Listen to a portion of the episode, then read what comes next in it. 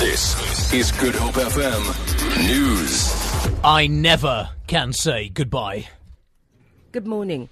The controversial Property Valuation Act, which would see an independent statutory body determining the purchase price of land sought by the state for expropriation, will come into effect on Saturday. The Act aims to, amongst others, provide for the establishment, functions, and powers of the Office of the Valuer General. It will also provide for the regulation of the valuation of property that has been identified for land reform, as well as property that has been identified for acquisition or disposal by the Department of Rural Development and Land Reform. President Jacob Zuma approved the bill in June last year after Parliament passed it amid fierce com- opposition from the DA. Government introduced the bill to remove one of the biggest stumbling blocks to land reform, the huge amounts of money it was forced to spend on compensating landowners due to the willing buyer, willing seller principle. Sanitation workers in Khayelitsha are being temporarily relieved of their duties. Members of local government, correctional services, churches, and the Khayelitsha Development Forum have stepped in to clean portable toilets for the day to mark the end of Mandela Month.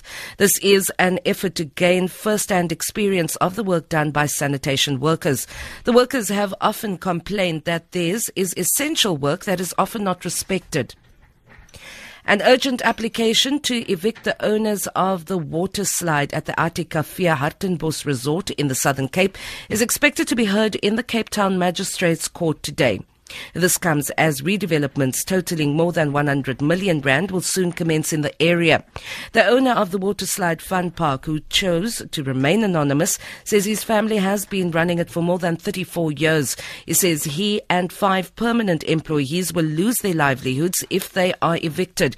Meanwhile, ATKV Managing Director Yapi Gous says all tenants were aware of the planned developments and possible evictions three years ago. A court in Egypt is expected to deliver the final verdict today in the retrial of three Al Jazeera journalists charged with helping the outlawed Muslim Brotherhood.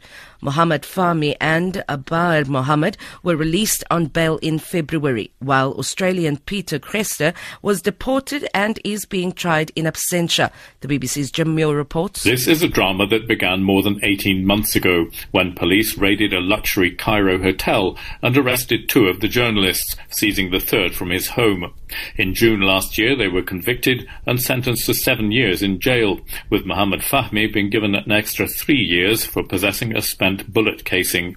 They argued that they'd simply been doing their job, talking to all parties in the Egyptian conflict, including the Muslim Brotherhood. For Good Hope FM News, I'm Vanya Kluter-Collison.